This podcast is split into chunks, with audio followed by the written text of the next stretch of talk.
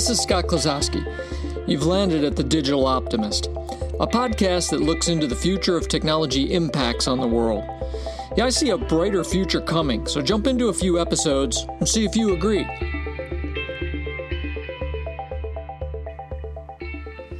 Doing the Digital Optimist podcast, there's a heavy responsibility to uh, try every single podcast to make sure that I am very clear and come up with good proof for why the future has something optimistic to look at. Now, we're in the relationship series, and it's time that we talk about friendships. Next time, we'll talk about families, and so we'll get a little bit deeper. But right now, we're at the, the level of friendships. This is probably one of the tougher topics to cover uh, and then look at what an optimistic viewpoint might be. So, first of all, let's just define uh, when we're talking about friendships, there's a scale. Uh, we're talking about everything in here from uh, our network, which we did in the last podcast, all the way up to family. So we could be talking about close, personal, long term friends. Uh, we could be talking about friendships that barely get out of the category of acquaintance. Uh, but generally, uh, we're just covering all bases as far as friendships, including what it means to have an online uh, or, let's say, synthetic friendship. So, a few weeks ago, I went snowboarding with uh, three gentlemen who uh, one was a client, uh, one worked for the client, and then one was on the board of the client. And uh, this was the first time that I did something, uh, let's say, at a personal level with these with these gentlemen. And so for the first four days, we skied. I snowboard technically, but we were skiing, going up and down the mountains. We ate our meals together. We visited quite a bit all along the way.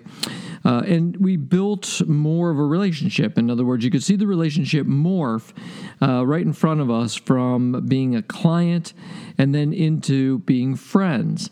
And so you think about how we would refer to each other. Maybe it was always clients before this, but after this experience, I would say, yeah, these are my friends. And I got to thinking about, well, why is that? Uh, why do relationships morph from one level to the next level? And of course, it's shared experiences, conversations. What you know about each other changes. You start to know more about your families, your personal thoughts about life, your shared experiences, uh, whether those are both good or painful. Uh, and basically, a, a connection forms that's a tighter bond uh, because you know more about each other. You probably trust each other at a higher level. Uh, there's more of a burden to uh, be there to help the other person if they were uh, to need to be helped. Because there is a difference between people I do business with and then people who are friends. Uh, now, we don't have to get into this in much deeper level because the concept here is just to understand how does the internet or how do digital tools change friendship? Uh, is that a negative or a positive thing? So, in order to, to really even talk about the digital impact, we really need to, to define a little bit further everything that we're going to cover today. And so, uh, I, would like to talk about uh, the online version of a friend, right? We know that the physical side, you could have acquaintances, you can have, you know, hello, goodbye friends, you can have friends, you could have good friends, you could have those deep, lasting relationships. So we know there's a continuum there. But the new one, of course, is the addition of the online friend. And when we talk about the online friend, uh, I'd like to call it, let's say, a synthetic relationship. There's really two kinds of online friends, right? There's uh, an online friend who you've never seen in person ever, or your only experience with them is online. And then there's the friend who you met uh, a long time ago, or you see every once in a great while, but the vast majority of the interaction between you uh, is done online. And so those, you know, again, kind of the spread there in synthetic relationships. I, I, I don't use this word to be derogatory, by the way, synthetic. I just mean to say that there is not a, necessarily an in person component to it.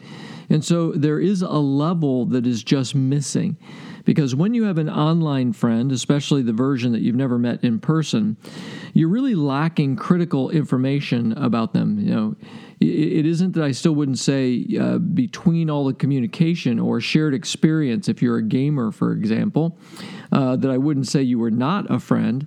Uh, I would just say that there's something missing if you've never met the person. Now, if the vast majority of your communication is online, uh, but you've at least met the person, you at least have the validation that they're a real human being, uh, they are the gender that they say they are, they are the age that they say they are, you at least have filled a bit those missing gaps.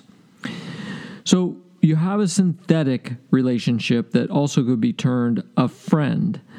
Uh, there are people today who obviously uh, this is hugely concerning to them. In other words, they would say, well, if the majority of your friends or are online friends, then that's a problem. You know, you're lacking in, in some of the critical elements of friendship that you need to have. Uh, and and I, I always say uh, that you need to have a balance that it isn't an either or. I don't need to have all my friends be flesh and blood in person. I don't need to have all of my friends be uh, a thousand synthetic relationships. Uh, like most things in life, having a balance is probably the more appropriate place to be. What I do think we have to recognize, though, is the, the online synthetic relationships can sometimes be a bit like a sweetener that tastes like sugar, but it's not. Uh, in other words, uh, it gives you an impression of being sweet, but at the end of the day, it, may have no calories, which might be a good thing or a bad thing, uh, but it is just a simulation of the real thing. And I think this is maybe the downside before I get into the more optimistic view of what happens if you have an imbalance of too many friends online, uh, or if most of your deeper relationships are with people online. Uh, if most of the truly honest conversations that you have are, are online, uh, then you may be unbalanced in that you are leaning too heavily on the synthetic side of life. Now, again, no judgments here. Uh, you know, there are people who are can't not very mobile, can't leave and move from their house. Uh, where for physical reasons, um, this is an absolutely wonderful thing to be able to have friendships like this, or uh, people who live in a country where uh, for whatever reason, um, they need to connect with people across the world to be able to have the type of friendships that they want, or they just want to have friendships with different cultures. So uh, again, not no judgment, uh, but just the awareness. I think we all know get in balance with your synthetic relationships, and there are probably uh, a downside to this. Now, when we talk about the word friendship, uh, let's go a little bit further into what the impact of digital uh, is today. You know, I, I, grew up at a time without social networking. So I grew up at a time where we didn't have the tools to be able to connect one to one, one to many. Uh, so we had a telephone. That was it. If you wanted to connect to somebody who wasn't physically near you, you had uh, two options a letter, a telephone. Uh, the letter took forever. Uh, the telephone was easier, uh, and it was just a disembodied voice. And depending on how far you were calling, it might have even been expensive.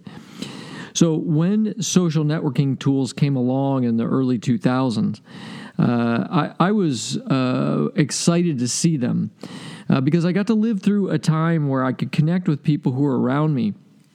And it just gave me another channel to be able to talk to them. Uh, but it also opened up a new horizon, which was connecting with people that I had formerly been friends with, but hadn't had any contact with for years. Now, that could be somebody I went to high school with, you know, 30 something years ago. Uh, or uh, it could just be somebody who uh, I used to work with a dozen years ago. And in both cases, I might have never talked to that person again were it not for social networking tools. And so you know, these started slowly, and then we gained more and more of these tools. And today they're changing all the time as far as their method for talking, whether it's uploading pictures or videos, or whether it's just uh, talking in text.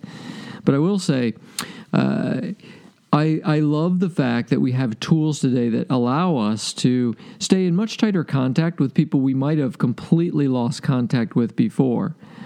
Uh, that I find to be a wonderful, a wonderful thing. Now, are there problems with social networking? Sure. Uh, again, we could go back to balance. People who spend way too much time uh, on investing in their social networking when they've got somebody who they could connect with sitting right across from them on the couch, sure, that's a problem. Uh, if people are nurturing 200 synthetic relationships through social networking and only one close friend in person, you're right. You know, we're back to this issue of, of being out of balance. Uh, but I think we could agree, those of us who use social networking tools, they have a great capability of allowing us to maintain friendships that in the past we would not have had any physical way to be able to maintain those. Uh, and I appreciate those. Uh, there are people that are that live in other countries I've connected with, people I went to school with I've connected with. Uh, in some cases, it's very high level. Just you know, I know what they're doing. They might know a little bit about what I'm doing. But in other cases, we've actually been able to go back into having pretty good levels of conversation online uh, about what our thoughts are. Uh, and I value this capability so that uh, I don't have friendships with people that bleed away just because we're not physically close or we don't work at the same organization anymore. So I imagine you have the same type of relationships that you can maintain. Now, we also, of course, uh, got very basic things like email, uh, text messaging. So, basic new channels of communication that, uh, although different than social networking, also provide a inexpensive, if not really free, method for being able to communicate with anybody anywhere in the world. And we shouldn't look back the impact that just email has had at, at allowing us to keep in closer contact with people around us. Uh, I, I, am able to have email conversations with relatives that, again, somewhat distant. Maybe I would have lost some contact with them. Uh, and absolutely, that's true with a lot of the friendships that I have. Uh, that now I, am able to email people and catch up with them. Uh, if I see online that something has happened in their life, I'm able to use email to send a longer form communication uh, to be able to talk to them a little bit more deeply. Again, without having these tools, uh, would I have picked up the phone? Yeah, in some cases I probably would have. Uh, would that have been something that uh, I would have done in each case? I don't know. Now, we also have video. So we have tools today that allow us to actually video with anyone anywhere in the world, anybody with a with a an internet connection. Uh, we can now actually talk to face to face. And I think about what a what a blessing that is with technology. That uh, when it's time to actually catch up with somebody visually uh, or renew a friendship, we can actually just jump on a video, and again, really for for just about free uh, we can have almost a face to face conversation. And I think that's that's something that we'll do more and more. Uh, you know, we've had the capability to do that for a while, uh, but it still has not been completely normal for everybody. Uh, but I do believe that over time we're going to get better and better and better tools to not just record a video and post it, uh, but to just hit a couple buttons and be live video with somebody uh, and just be able to chat with them pretty normally. Uh, again, even though we have the capability today, it's probably underutilized. And of course, there's a big difference of being able to see facial expressions. Uh, and not just uh, type out a message or send a picture to somebody. And so uh, I'm high on the ability of being able to do video, especially when I go out further into the future and I think about augmented reality. And I think about having a heads up display and the capability that uh, a, a, friend's face could pop into my vision uh, and I could choose to accept the, the talk. And then uh, I, I, we could easily talk um, where I can still see whatever I'm doing, uh, but I could have a ghosted image of the person I'm talking to up and up and to the left in my vision. So I, I think we've got a lot of room to improve on video uh, and using it to be able to stay connected with different people. I also believe that that given the time, we're going to have more and more capabilities to have. Uh, let's say we'll move synthetic friendships to more virtual friendships. uh, we'll, we'll, find a better balance between uh, meeting somebody physically and then being able to stay in touch with them using digital tools. And so we will be able to maintain more virtual relationships, uh, virtual friends, um, not so much even synthetic level. And so, uh, again, finding the balance between uh, what it is, what's needed to have that in-person friendship, uh, that looking at somebody in the eye, that shaking hands or giving somebody a hug, uh, that much more easy sharing of empathy or sympathy uh, because we're in person as we discuss, or the shared activities that's, uh, that play such an important role in helping to build the friendship. So I, I, think more and more technology uh, that allows us to do VR and AR, uh, if we even extend past AR to virtual reality, uh, and the ability to actually interact with the person, even though they might be thousands of miles away. And of course, when uh, Facebook bought into the VR space and spent billions of dollars to be able to do an acquisition uh, I think it was pretty clear what they were trying to get to, which was a capability to use VR to actually be in the same space. And this always makes me think about Second Life and the fact that even though Second Life didn't become a, a raging success as a virtual world, uh, I think it did prove out that there is some value uh, and some interesting aspects of being able to have a virtual location that you can go to to be able to quote unquote meet with other people. Now, they were avatars in Second Life, but what happens when we do have a virtual space that you can go meet with somebody and it's actually their face, it's actually their body, it's actually their presence that we're able to share through the VR? Uh, it's an interesting thought, and again, I, I think will be something that will become more and more normal that uh, if I want to connect with somebody that I haven't seen for years, uh, if you think about the the layers of intimacy, uh, you know, at the worst layer, there's just sending an email. You know, at the next layer up, it's uh, you know maybe we're posting pictures and using some uh, flat media. Next level up, we're doing a video uh, chat. Next level up, we're doing a VR chat. Uh, where we're physically uh, at least simulating being in the real space together. Uh, when I start looking at a world like this, and then I start thinking about the fact that we will learn to have better balance. We will we will learn how to uh, be able to maintain deeper relationships. Um, on one hand in person, and then be able to mix in the virtual or synthetic relationships and find that right balance. And then I think about the technology that can augment the experience of being in person this is when I start to get optimistic about friendships. When I when I add up uh, our being able to understand the need for balance with a continuing set of interesting channels, communication channels that we can use uh, that that would simulate back or create back some of what we lose being able to be in person, the visual clues that we get to see from uh, seeing with somebody uh, the shared experience of being able to see somebody as they age. You know, this is the problem I have with avatars. Uh, let's let me just paint a picture for you. Let's say I have a friend that uh, I played in a band with because I was in a rock band when I was in high school, and let's just say that the drummer from the rock band uh, wants to connect. I have not seen him since high school. Uh, I've actually seen and chatted with him online for just a minute one time. But let's imagine we went to that next level and we said, all right, let's use VR and let's get into a shared space. There is a huge difference whether the drummer shows up in an avatar body that's not really his, yet it's his voice, right, or his text, his mind that's communicating with me, or whether he shows up uh, with his real look.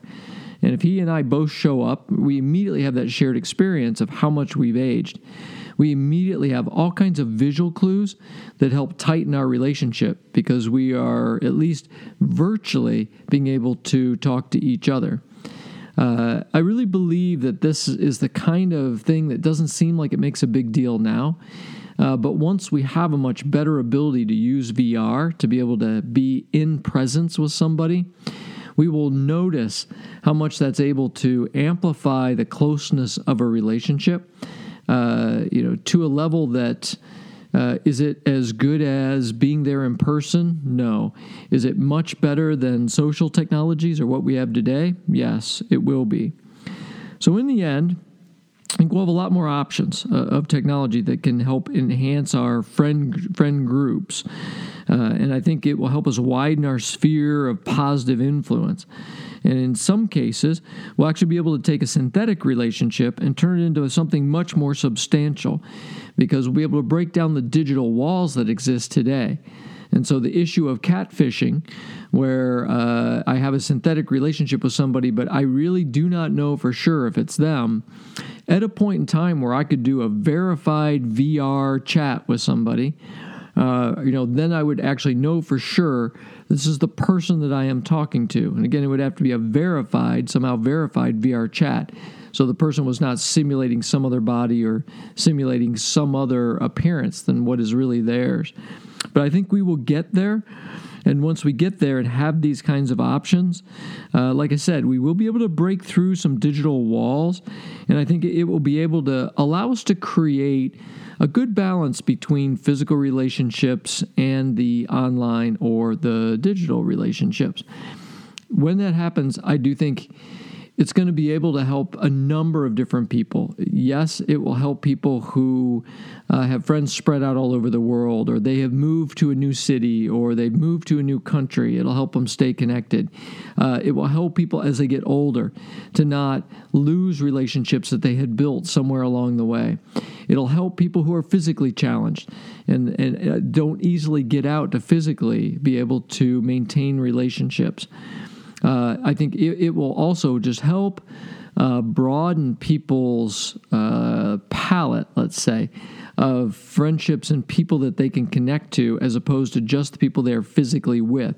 So if you live in a town of 300 people, uh, way out in the middle of the country on a ranch, uh, you know this gives you an ability to be able to connect and have friends around the world uh, that you just physically couldn't do in the small town that you live in. So there's many situations where I look and say, yep, the new technology we get is going to really change the game as far as friendships. And this is why I am digitally optimistic uh, about what will happen with friendships and technology. But as I mentioned at the beginning, uh, this one is a tough one uh, because today, as we sit here, in a lot of cases, there are negative aspects of what technology is doing to friendships. Uh, it is uh, creating a situation where many people are trading uh, quantity for quality.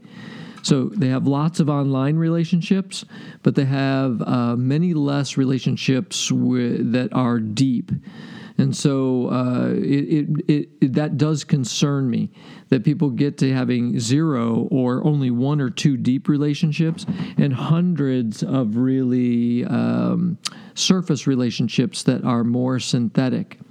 So, uh, uh, setting the concerns aside, setting the concerns aside that some people will focus all of their attention on their synthetic relationships when they're sitting uh, across the room from somebody they could have a real relationship with, setting all of that aside, I look into the future and I'm still optimistic, but let's be uh, cognizant of the problems that we have today and uh, let's let's try to make sure that we're not trading quantity of friendships for quality because when it comes to friendship, quality counts. All right, next time we'll talk about families and how technology is helping families uh, to be able to build tighter relationships. This one's a little bit easier. All right, we'll see you then.